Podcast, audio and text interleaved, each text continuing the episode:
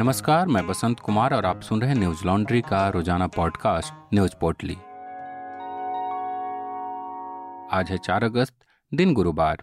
उद्धव ठाकरे और एकनाथ सिंधे के बीच शिवसेना पार्टी के चुनाव चिन्ह को लेकर चल रहे विवाद पर सुप्रीम कोर्ट ने गुरुवार को सुनवाई की।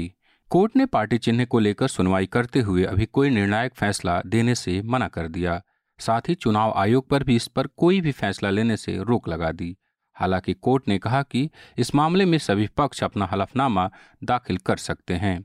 बता दें कि इस मामले में चुनाव आयोग ने 8 अगस्त तक का जवाब मांगा है। सुप्रीम कोर्ट भी इस मामले पर अगली सुनवाई 8 अगस्त को करेगा। एनडीटीवी की खबर के मुताबिक सुनवाई के दौरान मुख्यमंत्री सिंधे के वकील हरीश सालवे ने कहा, अगर कोई भ्रष्ट तरीके से सदन में चुना जाता है और जब तक वो अयोग्य घोषित नहीं होता, तब तक उसके द्वारा की गई कार्रवाई कानूनी होती है।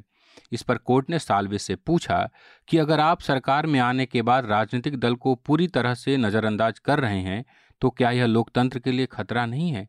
जवाब में सालवे ने कहा कि नहीं, मैं ऐसा नहीं कह रहा हूँ, सिंधे गुट ने दल नहीं छोड़ा है। सालवे ने कोर्ट में यह दलील भी दी कि कोर्ट में याचिका दाखिल करने और अयोग्यता के खिलाफ कार्रवाई दो महीने बाद होती है।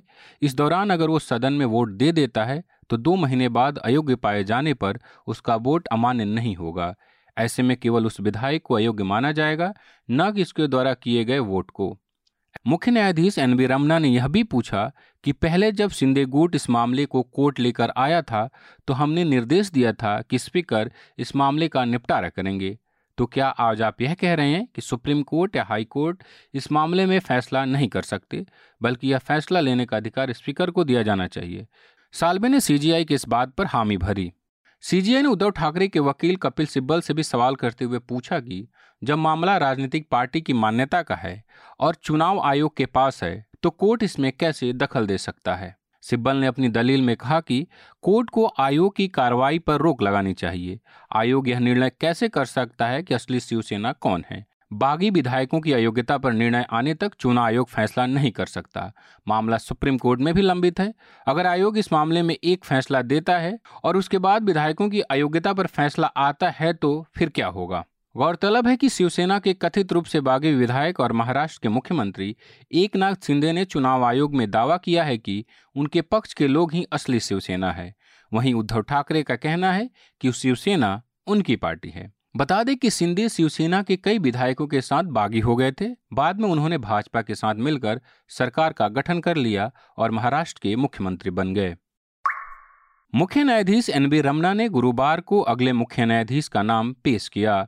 जस्टिस रमना ने कानून मंत्री किरण रिजिजू से जस्टिस यू यू ललित के नाम की सिफारिश की।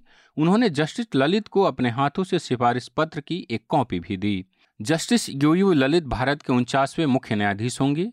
जस्टिस ललित देश के नामी वकीलों में से एक रहे हैं और उन्हें 13 अगस्त 2014 को सुप्रीम कोर्ट के जज के तौर पर नियुक्ति मिली थी। ललित अगर सीजीआई नियुक्त होते हैं तो वे मात्र चौहत्तर दिनों के लिए इस पद पर बने रहेंगे, क्योंकि वे 8 नवंबर को रिटायर होने जा रहे हैं। हिंदुस्तान की खबर के मुताबिक जस्टिस ललित देश के दूसरे ऐसे मुख्य न्यायाधीश होंगे, जो बार काउंसिल से आकर जज बने और फिर उन्हें चीफ जस्टिस बनने का मौका मिला। इससे पहले ऐसा मार्च उन्नीस सौ चौंसठ में हुआ था, जब जस्टिस एस एम सीकरी को बार काउंसिल से निकलकर जज बनने का मौका मिला था। बाद में भारत के मुख्य न्यायाधीश भी बने। जस्टिस सीकरी जनवरी उन्नीस सौ इकहत्तर में देश के मुख्य न्यायाधीश बने थे। तीन तलाक के अलावा केरल के पद्मनाभ स्वामी मंदिर के रखरखाव से जुड़े मामले और पॉक्सो एक्ट को लेकर भी जस्टिस ललित ने फैसला सुनाया था। जस्टिस रमना 24 अप्रैल 2021 को देश के 48वें मुख्य न्यायाधीश बने थे। 16 महीनों तक इस पद पर रहने के बाद वे 26 अगस्त को रिटायर होने जा रहे हैं।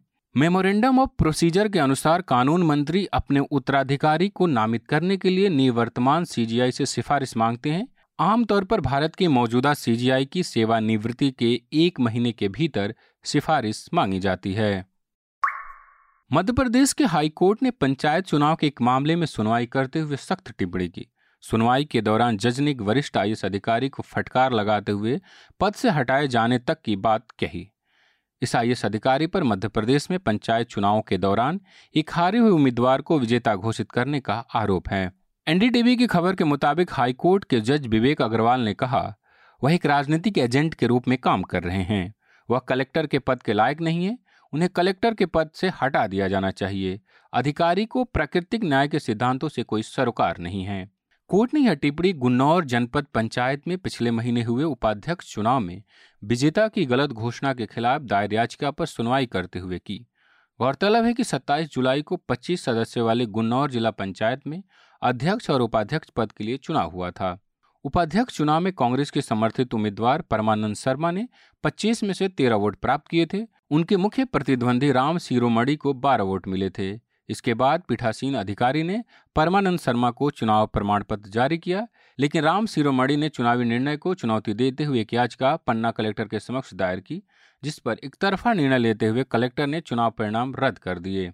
इस मामले पर मध्य प्रदेश के पूर्व मुख्यमंत्री और कांग्रेस नेता दिग्विजय सिंह ने सोशल मीडिया पर एक पोस्ट लिखा। उन्होंने कहा, धन्यवाद, मिलॉर्ड, आपने सही फरमाया।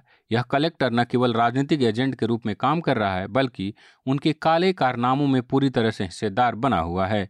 आप जितने प्रमाण चाहें, हम दे देंगे।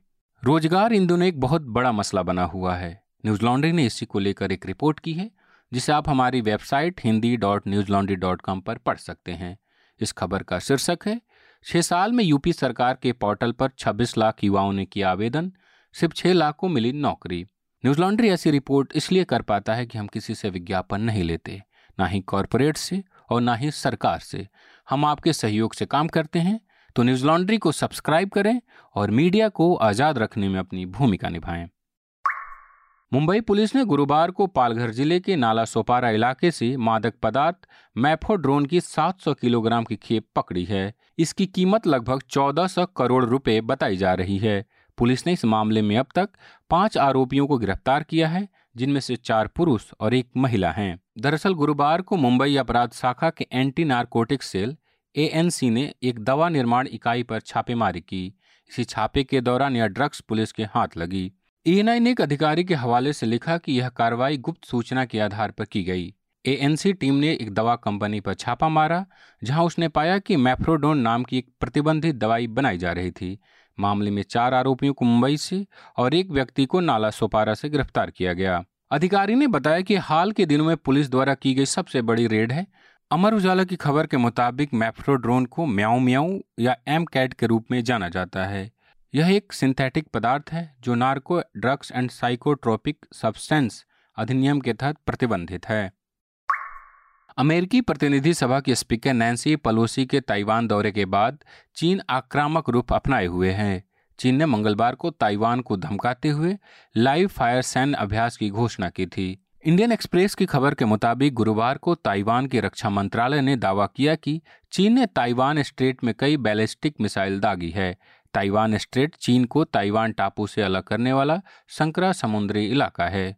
चीन ताइवान को घेर कर सन्याभ्यास भी कर रहा। ताइवान ने चीन के इस कदम को क्षेत्रीय शांति को खतरे में डालने वाला और विवेकहीन बताया है। मिसाइल दागे जाने की पुष्टि चीन की पीपल्स लिबरेशन आर्मी ने भी की है। मीडिया रिपोर्ट्स के मुताबिक चीन का कहना है कि उसने सैन्य अभ्यास के तहत गुरुवार को ताइवान जलडमरू मध्य में सटीक मिसाइल हमले किए। इससे पहले चीन ने घोषणा की थी कि ताइवान के आसपास के छह क्षेत्रों में उसकी नौसेना, वायुसेना और अन्य विभाग द्वारा सैन्य अभ्यास चलाया जा रहा था। बीजिंग इस क्षेत्र पर अपने भूभाग में होने का दावा करता है। चीन ताइवान को आर्थिक रूप से भी कमज़ोर करने की कोशिश कर रहा एबीपी की खबर के मुताबिक चीन ने ताइवान पर बड़े व्यापारिक प्रतिबंधों का ऐलान भी कर दिया है। अब चीन ताइवान से फलों और मछलियों का आयात नहीं करेगा। चीन में ताइवान से आने वाले बिस्किट और पेस्ट्री पर भी रोक लगा दी गई है। इसके साथ ही चीन ने रेत के निर्यात पर रोक लगा दी। चीन ने दर्जनों ताइवानी कंपनियों को भी अपने यहाँ कारोबार करने से प्रतिबंधित कर दिया है। गौरतलब है कि अमेरिकी प्रतिनिधि सभा के स्पीकर नैन्सी पलोसी मंगलवार को ताइवान पहुँची थी। उन्होंने आधिकारिक यात्रा चीन के कड़े विरोध के बावजूद की। बता दें कि चीन ने अमेरिका को चेतावनी दी थी कि अगर नैन्सी पलोसी ताइवान की यात्रा करती हैं तो अमेरिका को इसके गंभीर परिणाम भुगतने होंगे। आज के लिए इतना ही।